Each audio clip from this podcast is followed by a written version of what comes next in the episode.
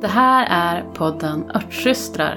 En podd om örter och att ta tillvara på naturens skatter. Med mig, Maria Österberg. Och mig, Anna Rosenblom. Hej Anna! Hallå! Hallå! Idag ska vi prata om eh, saker man kan äta och plocka ut i, i naturen. Det som vi har längtat efter. Ja, för nu är det ju snart på gång. I alla fall utifrån det perspektivet vi är i. Vi sitter ju i Örnsköldsvik just nu. Eh, I Uppsala är det igång. Mm. Men det har ganska, ganska precis kommit igång nu när vi spelar in. Ja. Eh, Den här våren har ju varit hattig. Väldigt hattig, ja verkligen. Så att det är mycket, mycket senare. Jag satt ju och skröt för ett par avsnitt sen om hur tidigt det var. Och så bara fick, så kom fick det. Du, det fick du fan för. Det bara kom det en meter snö bara sådär. Ja men precis, för vi, vi reste ner till Kalmar för cirka tio dagar sedan. Och det var ju alldeles efter att det hade kommit en Mm. rejäl snösmocka över hela landet. Och jag var förvånad över hur långt ner i landet det fanns snö Mm. då. Eh, när vi väl kom fram till Kalmar var det barmark, men in, inte heller där hade liksom våren riktigt brutit fram än.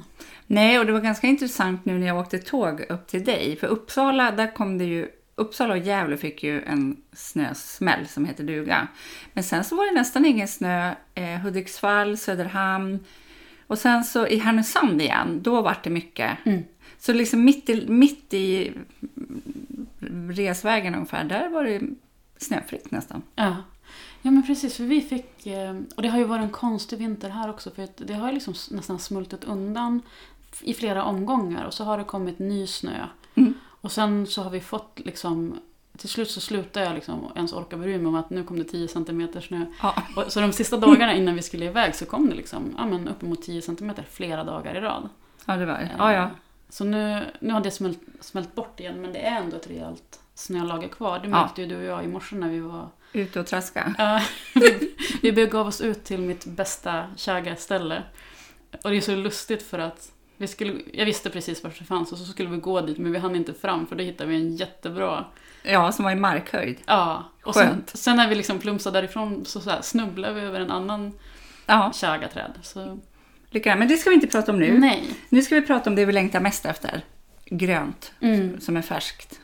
Ja, men det jag längtar allra mest efter, eller som, och som vi fått en försmak på, det är ju eh, nässlor. För det fanns det lite i Kalmar, eh, men bara på så väldigt gynnsamma Mm. ställen.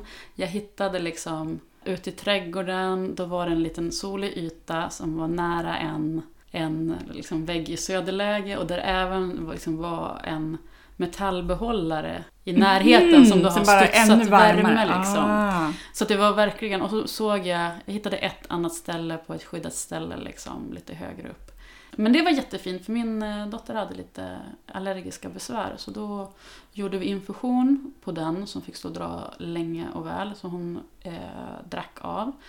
Och sen så samlade jag ihop det sista, för jag kunde slänga det liksom, eh, första nässlorna. Samlade jag ihop liksom eh, av två dagars eh, ehm, några nävar med nässlor och så hackade jag ner det i en eh, curry, kyckling curryröra som vi fyllde mackor med till tåget. Med nässlor i. Med nässlor Åh, i. vad gott! Och det var, det var mest bara så här, för det var sista kvällen och så jag bara, jag kan inte slänga dem vad ska jag göra med dem? Och så eh, hade jag först tänkt ha dem på, på påskbordet som vi åt men eh, det hanns inte med. Och så kom jag på det och det är faktiskt en ganska god kombo. I det indiska köket så har man ju ofta till exempel spenat i, Ja, i curryrätter. ja. Liksom.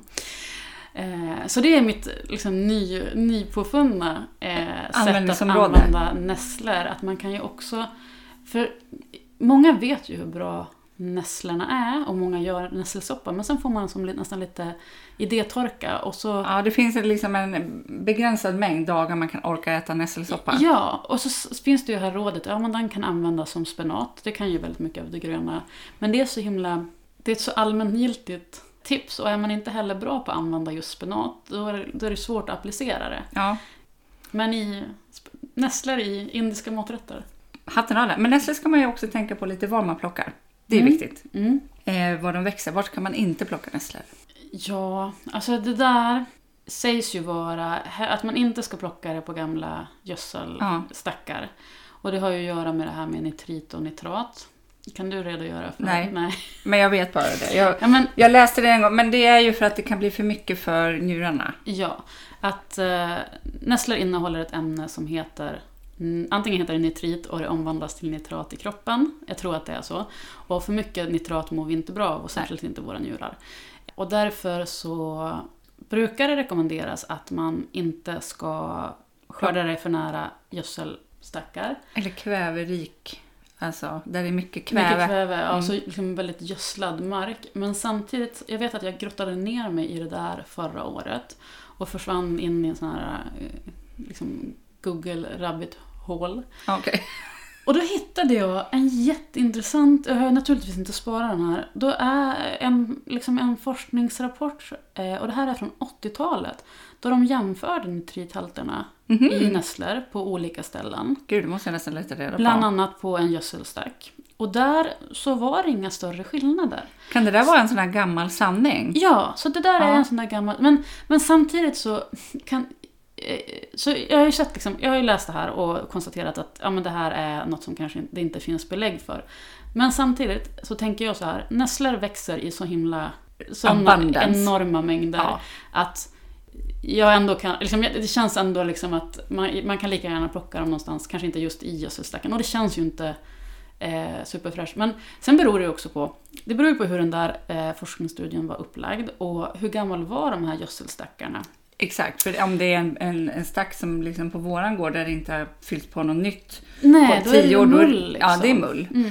Ja. Men det är väl ändå en, en sak att nämna. Ja, men och, och där, i det sammanhanget så en grej som jag brukar eh, ofta ta upp, som jag nästan tycker är viktigare när man pratar om eh, att skörda ört- örter och avstånd så finns det en annan sån gammal sanning som heter att man ska hålla 100 meters avstånd från trafikerad väg. Ja, men då kan man inte äta någonting. Nej, vilket jag tycker är fullständigt orimligt. Och när jag fick lära mig den första gången så ställde jag frågan, men, hur, vad är belägget för, eller vad, vad, är- Vad finns det vad är- vad, vad är grunden för det här? För att eh, ska, vi, ska vi verkligen göra det så då försvinner jättemycket liksom, mark och dessutom Mat. mycket av de örter som vi plockar för örtmedicinskt syfte eller liksom sånt som vi vill äta, det växer ju på ängsmark som är, ligger i närheten av vägar för man behöver traktorer för att ta sig dit. Att, Ja, men det finns ju bruka dem. ingenting som inte ligger nära en väg om du inte åker upp liksom i väglöst land, Ja. i fjällkedjan. Ja, precis. Och där kan det väl finnas lite fjällväxter. Men inne i skogen till exempel,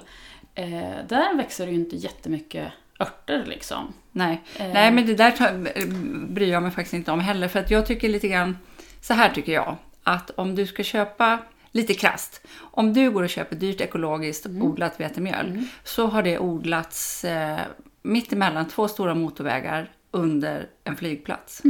Precis. Så, så vadå ekolo? Alltså, så att det där tycker jag, nej. Ja, och någonstans, och jag tycker att det där är så intressant för att då, då ställer man så hö, mycket högre krav på örterna som vi ska använda ur ett örtmedicinskt syfte. Och i grund och botten så är det ju en, en bra, bra baktanke att vi vill ha så rena örter som möjligt. Ja, Men eh, all mat som vi äter, all ekologiskt producerad mat, jag menar, det mesta av maten odlas liksom nere i, i Falkenberg och Skåne. Hur ser trafiksituationen ut där? precis bredvid E20 Ja, växer det. ja. Ja.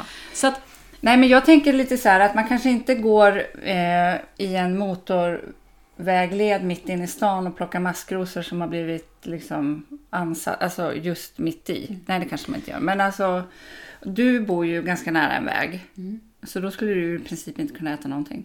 Nej, förstår nej, du? nej men precis. Men sen, eh, så det som jag brukar säga, och det, tyvärr är det så här med örtkunskap, att det finns inte enkla tumregler, utan allt, svaret på allt är, det beror på och man måste göra en bedömning och man måste någonstans bestämma sig själv för Vad vad, vad funkar för mig.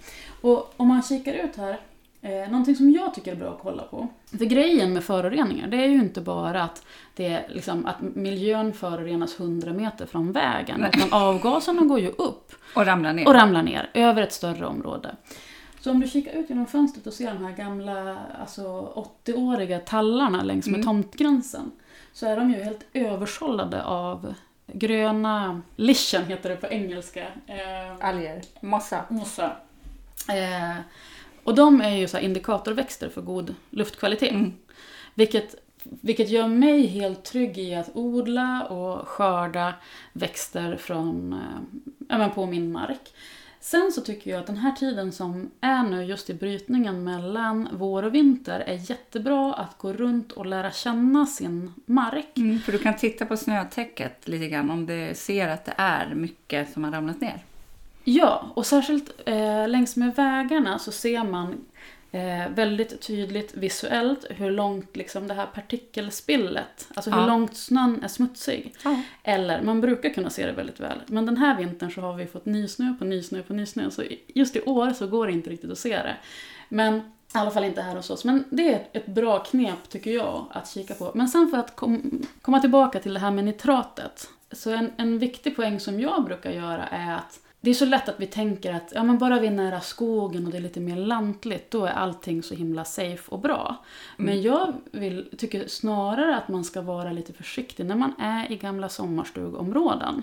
Med, eh, som byggdes då liksom, På av gla- 50. glada amatörer på liksom, 50-60-talet. Och där man har enskilda avlopp. Och det här, det här säger jag ur egen erfarenhet, för mitt hus, det avloppet byggdes på ja, men tidigt 50-tal och det rasade rasade nog för nå- något decennium sedan men det började märkas att det hade rasat för något år sedan och så fick vi åtgärda det. Och så ser det ju ut i väldigt många sommarstugområden.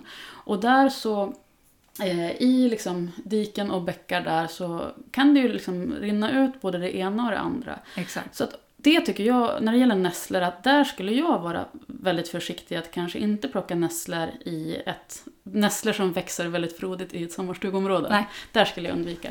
Men sen om man, är o, om man är bekymrad för det här med nitratet, så det man ska tänka på när man skördar, det är att göra det gärna efter en solig dag eller några dagar med sol.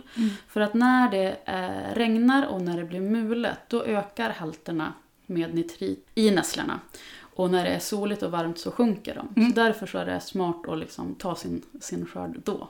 Bra tips! Vad äter vi mer då nu? Eh, ja, men just nu så äter jag ju ingenting alls eftersom Nej. det inte har kommit. Men det första som dyker upp här är ju nässlorna och kirskålen. Ja. Och soppor är ju absolut det, det första liksom. Den Där- första ogräspeston tycker jag är helt fantastisk. Ja, jo men visst, absolut. Eh, det, jag bara- det jag bara tänkte på med nässelsoppor som jag ville säga är att när man eh, kollar recept på dem eh, på nätet så jag, jag gjorde det förra året, då gick jag igenom de första topp fem resultaten bara för att se på eh, hur de gör instruktionerna för hur man ska göra dem. Fyra av fem säger att man ska Förvälla. förvälla nässlorna och sen hälla bort vattnet. Fyra av fem. Fyra av fem. Vad- hur känner du inför det? Häller du bort vattnet? Nej. Nej. För då häller jag ju bort allt det bra jag är. Ja, för det blir ju som en infusion. Ja, Och då, då ska vi liksom slänga det och just... då eh, blir det liksom egentligen bara nässelfibrer kvar. Ja, men Nej, lite. det men, alltså, men mycket av, väldigt, väldigt mycket av mineralerna och det liksom eh, löser ju upp sig i vatten även om det tar tid. Så att man slänger bort väldigt mycket. Men det där, den, det steget i beredningen, ännu en sån här gammal sanning, tror jag också har med eh, nitritskräcken att göra. Att man ska liksom hiva bort det för då ska man slippa det. Ja, man kokar skiten ur det så klarar man sig. Ja, Ja. lite så. så det, och det kan man ju välja hur man gör själv, men jag gör inte det utan det ser jag till att spara och med. ha i soppan. Ja, men. För jag plockar nässlor, eh, alltså jag har ett litet hörn i min lilla radhusträdgård där de får härja fritt. Mm. Det är min nässelodling och det räcker utmärkt. Mm. Sen så finns det en massa annat vi plockar. Ja, och jag brukar, jag tar liksom lite, ja men eftersom vad, vad som kommer. Eh, jag gillar att blanda in det i sallad. Mm. Eller bara äta enbart sallad på det liksom späda gröna Mm. som, som finns. Ja men röllekablad, kirskål, lite syror, maskrosblad. Och det som jag tänk, tänker att man får tänka på där, och särskilt om man har liksom en familj som inte är så benägen att Som äta älskar. ogräs. Eh, Det är ju att blanda ut det med vanlig sallad. Ja, Och så sen kanske inte ta så mycket av de allra beskaste Nej. bladen som maskrosblad och rölleka. Eller att hacka ner dem lite grann. Ja, men det blir ganska gott att liksom göra som en... Ja, smaken är fantastisk. I Uppland har vi en växt som heter ryskgubbe som är Mm. väldigt god. Jag tror inte du har den här. Nej, precis. För jag brukar, det som är likartat är ju sommargyllen. Ja, de är väldigt lika varandra. Ja. Och både i smak och utseende. Ja, och de är ju jätte, de är ju goda för där, kommer, där blir det ju liksom lite, lite kolsmak och så lite knaper. Ja, det blir Eh. nästan lite rucola-hållet åt det. Mm. Mm, supergod Lite såhär senapspepprigt. Ja. Eh, Och du lärde mig förra året någonting som jag bara längtar efter att få göra igen. Det var en, eh, en kräm med granskott och cashewnötter. Ja, men det var, inte, det var inte mitt recept. Jag såg det på Instagram. Det var Lena Losciale som Okej. eh, la ut det. Alltså det var så magiskt gott. Så magiskt gott. Jag blev helt besatt av det. Ja, sjukt gott. Och vi, jag minns vi gjorde, jag hade den i kylen, den peston. Och sen så spädde jag ut den med grekisk yoghurt och så blev det liksom till dipp. Ja, Och det var så, det var, alltså det var så gott. så fräscht och så syrligt. Vi åt det jättemycket. Hade till fisk. Ja, det var bara, I love it. Gott var det. Eh, Jag hade inte tänkt på att göra så. Eh, så den var, för granskott är härliga, men det blir mest liksom granskottssirap för mig av Mm. dem. För det går åt ganska mycket granskott för att få till en mängd sirap. Ja. Och då blir det inte så mycket kvar att äta. Ja, men där, jag har, dels så har vi ju väldigt, väldigt eh, stora granar, väl etablerade granar runt om på tomten, säkert tio stycken, som man liksom kan gå och skörda av med eh, utan att någon blir arg, Utan att någon blir arg och utan att liksom, träden eh, liksom... tar skada. Eller så, Nej, för det blir, du vet, de här träden är ju typ 60-70 år gamla. Så att om vi tar liksom, några deciliter granskott från en av grenarna nej, det och så, de och så tar vi olika grenar var, alltså, du vet, det, det, det spelar ingen roll, det är så lite som, av, av skotten som går till spillo. Och sen eh, älskar mina barn granskottsdricka. Mm. Så vi gör också, vi gör granskottssirap men också väldigt mycket granskottsdricka och fryser in. Mm. För det är, det är jättelätt och makalöst gott. Och fiffigt. Ja. Blir det lite som en vitamin, kusin-vitaminkick liksom? Eller hinner ni dricka upp det innan vintern kommer? Nej, men vi tjuvhåller lite på det. Ja. Eh, och vi har, jag, tror, jag är inte säker på om vi har druckit upp allt från förra året. För vi var väldigt duktiga på att det finns, man kan ju göra liksom, dricka. Eh, och när jag säger liksom, granskottsdricka och inte saft så är det ju för att vi gör den som en, en kallrörd saft. Att Mm. man varvar eh, Som man gör flädersaft. Liksom. Ja, Mm. precis. Och det kan man ju göra av väldigt mycket. Och förra året så gjorde vi också av eh, syrenblommor. Det blir en jättekonstig smak. Ja. men den blir som lite viol. Ja, lite Eh. tutti-frutti-aktig konstig. Ja. Jag, hade, eh, jag har inte ännu bestämt mig om jag tyckte det var gott eller inte. Mm. Nej, men det är ju lite grann som det vi drack igår. Ja, Eh, Maria, Maria hade ju gjort den här... Eh, ett örtvin. ett örtvin som vi pratade om. Var det i ett poddavsnitt? Eller när? Nej, vi pratade om det på en live. För du berättade om det. Och då sa jag till dig så här, "Nej, det här måste jag prova på en gång. Ja, precis. Det var humlesuga och så hade jag läst ett, ett recept eh, nedskrivet av, i en av Anne McIntyres böcker. Mm. Och då var det ett örtvin på humlesuga, Järnört. järnört och Och rosmarin. rosmarin. Men vi, vi höll på att klura på andelarna i receptet och insåg ju sen att naturligtvis skulle de göras på färskört. Men du Ja. gjorde det på torkad ört. Ja. Och så gjorde du det på rab- rabarbervin och så tog du med dig hit och så skulle vi dricka det igår. Och du var ju lite såhär du bara ja jag vet inte. det här." Nej. Och jag smakade och jag tyckte ändå att det var, jag gillade det, jag tyckte det var gott. Men det, det är liksom, det Men var lite inte som intensivt. vin utan det var ju mer, eh, du jämförde det mer med... Som en aperitif. Det blev ju lite mer åt så här Campari-hållet. Ja. En bitter. Precis. Eh, men sen då så hade ju jag varit på ICA och liksom, så råkat få med mig några hantverkstonics hem av en ren slump häromdagen. Eh, och då var det en, en tonic Med med, granskott. granskott. Så jag bara, men vi, vi toppar upp med det här. Och det blev ju sjukt Hur gott? gott. Vi kommer ju dricka det ikväll igen. Ja, det kommer vi vi. ha en tonic kvar. Ja, men då blev hela, då blev hela grejen, det kändes nästan designad. Ja. Ja, det blev jättegott. Men på tal om andra tips, och det här var också Lena Losciale, eh, ursäkta om jag uttalar efternamnet fel, som la ut det på Instagram förra året i samma veva som Cashew. Eh, det var eh, att göra örtvin Mm. på granskott. Så det är en anna, ett annat sätt som man kan göra för att bevara liksom, och kunna fortsätta njuta av granskotten lite längre. För det, vi har ju ett väldigt kort fönster där vi kan skörda dem färska. Ja, men att göra ett granskottsvin måste jag ju prova. Ja, och då, men då är det liksom inte att hon gör det som ett vin, alltså att hon, Hon- utan hon- hon, lägger det i, i vi- vitt vin. Befintligt vin, ja. Ja, precis. Och så, liksom, så det blir ju som ett... Alltså det här är ju ett gammalt traditionellt sätt att bereda örter som är någonstans... Det är så här, definitionsmässigt så är det någonstans mellan en infusion och en tinktur. Förmodligen närmare en hållbar infusion för det är ganska mycket vatten. Ja, men det blir lite mer som ett vinägeruttag. Det där är vi ju lite grann i samma trakt. Ja. ja. Och det är förståeligt varför man gjorde det förr, för att då, då höll det ju längre. Alltså det höll ju inte som tinkturer i år, men att man då kunde liksom smutta av det Ja. några, ja, typ några veckor innan det blev dåligt. Eh, och det är ett ganska bra sätt att ta tillvara på liksom, färska örter och konservera dem för att kunna liksom, fortsätta njuta av dem under en begränsad period. Ja, apropå vin så är ju en av mina favoritgrejer är ju det tyska majvinet. När du lägger myskmadra i Mm. vitt vin. Ah, mm, Det tycker jag är gott. mm. Men det är också sådär, det är en smak som är liksom exklusiv, begränsad precis när de blommar. Och sen så, Ja, sen är det, är det borta. sen är det borta. Mm. Jag måste göra mycket rabarbervin i år, det hör jag. Mm. Mm. Och jag ska kanske äntligen komma till skott och göra det.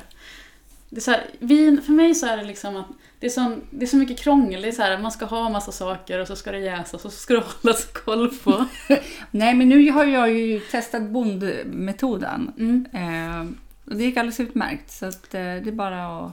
Ja, och jag minns förra året så köpte jag faktiskt hem grejerna jag behövde. Ja. Alltså gästen och så. Så att nu i år är Ja. på hugget. Det är bra. Mm. Rabarber, för det, det har man ju alltid en överkonsumtion av. Mm. Ja men alltså maskrosvin skulle jag också Ja, vilja det få skulle, ja, Så det är de två. då behöver du maskrosor ganska mycket och russin. Det, det löser sig. Ja, det bara... ja, men du behöver ungefär 10 liter. Eh, och jag, I originalrecepten ska man sitta och pickla bort det gröna på maskrosorna. Mm. Det skulle jag aldrig komma på tanken Nej. att göra. Nej. Nej, det, då får det hellre bli lite beskt. Och, Ja, jag, gill, jag gillar ju att det är den där bitterheten Ja. i det. och bitterämnen är ju inte farligt utan tvärt så är ju de de är ju bra för oss. De Ja. stöttar ju matsmältningen, får igång liksom att matsmältningsenzymerna utsöndras. Och Ja, så det är därför hela- jag gör maskrosvin. Det är liksom medicinvin kan man säga. När, när du och jag gick på eh, Håla folkhögskola så hade, gjorde vi en hel. Ogräsbuffé. Just det. Vad, vad har du med dig från den? Alltså vi gjorde ju så sjukt mycket. Alltså Mm. det kändes inte som att vi gjorde, gjorde så mycket för vi var ju uppdelade i grupper. Men Mm. sen, som med alla bufféer när allt liksom kom fram så var det ändå några Ja, det blev hur mycket som helst. Gud, men det var. Vad, vad har du tagit med dig därifrån som du fortfarande gör om och om igen? Ja, då har jag tagit med mig rönnskott Mm. och göra panna cotta av det. Ja, just det. För det tycker jag var... Det blir en sån... Det blir som en blandning mellan vanilj och bittermandel. Och det blir så himla gott. Så det är någonting, det tar jag med mig därifrån. I övrigt kommer jag inte... Jo, det var någon som gjorde gnocchi. Jag kommer inte ihåg. Men det är den grejen som jag tar med mig, som jag liksom gör fortfarande. Infuserar grädde med eh, rönnskott. Mm. Det, det är en smak som inte går att hitta på något annat sätt. Nej. Jag har med mig eh, dels ogräsknockisarna brukar vi göra en gång om året. Och det är en sån här typisk grej som mina barn tycker är gott. Men nej, om vi gör det för ofta, då blir det liksom för mycket. Då gillar de det inte. Nej. Men en gång per år så brukar vi köra det.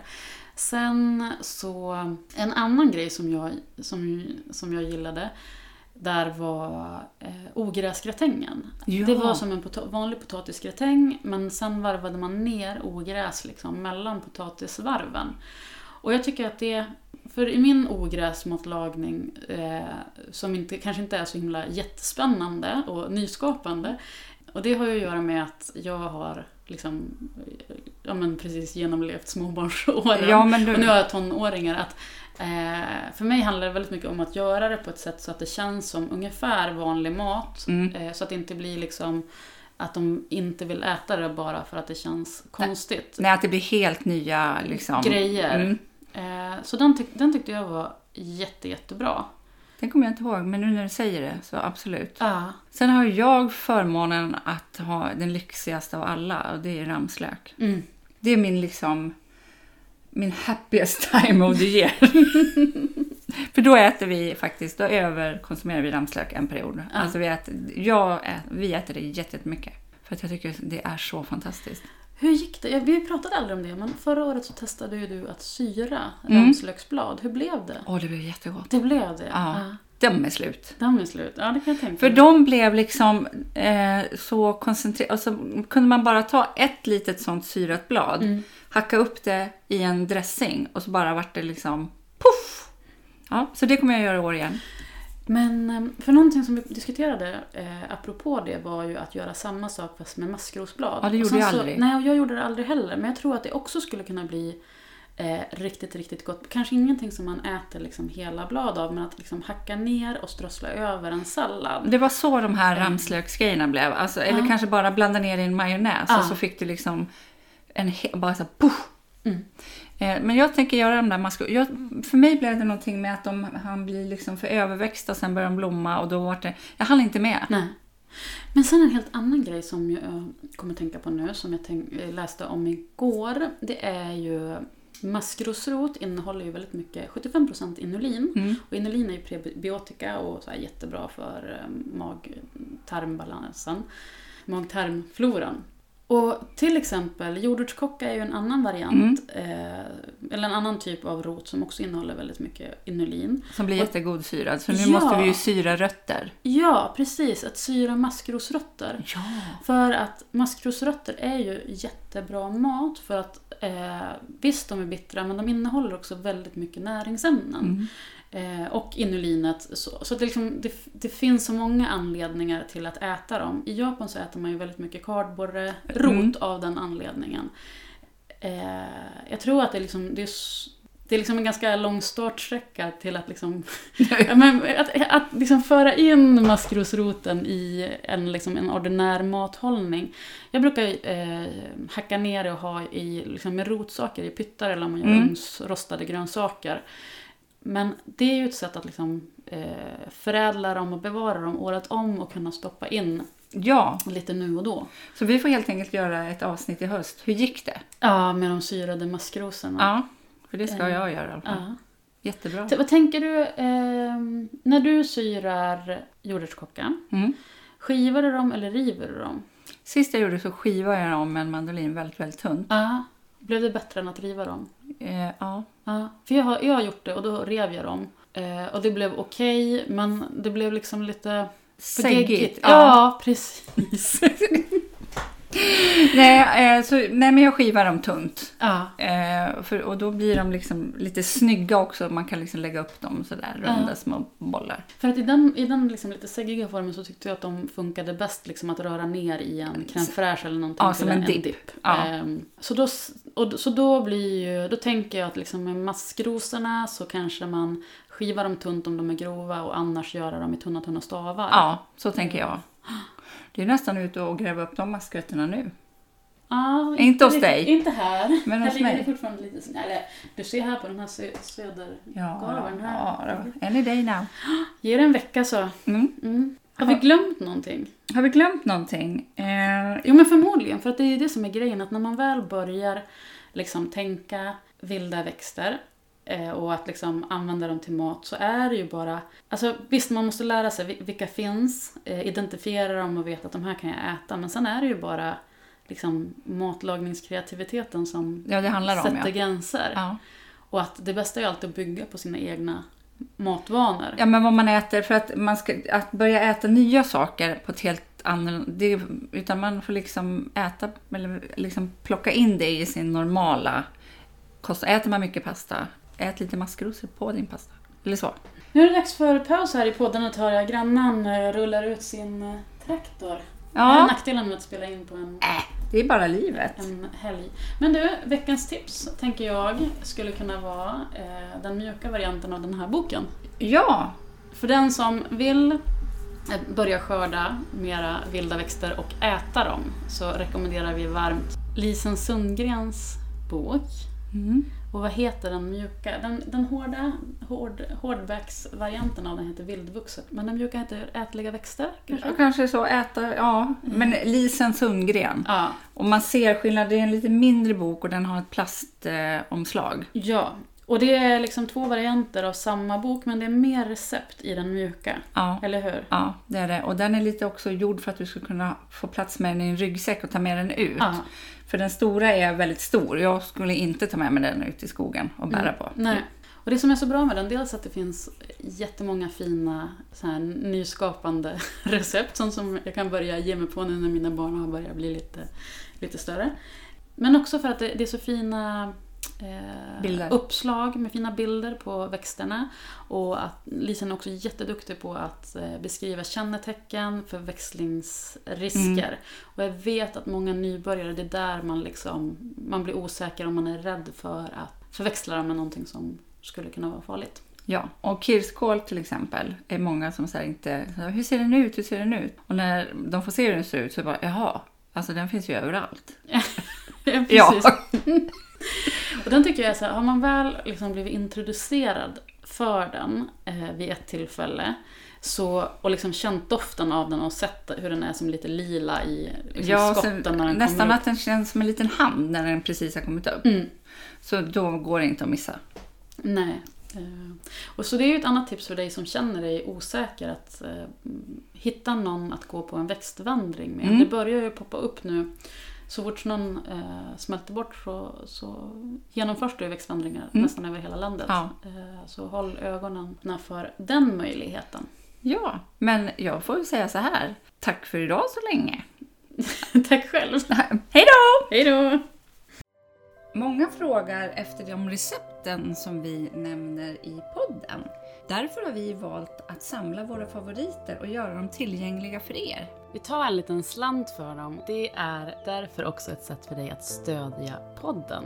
Länk till recepthäftet hittar du i avsnittsbeskrivningen. Du kan också stötta oss genom att följa podden i din poddapp eller gå till poddens programsida och skriva en recension. Tack för att du lyssnar!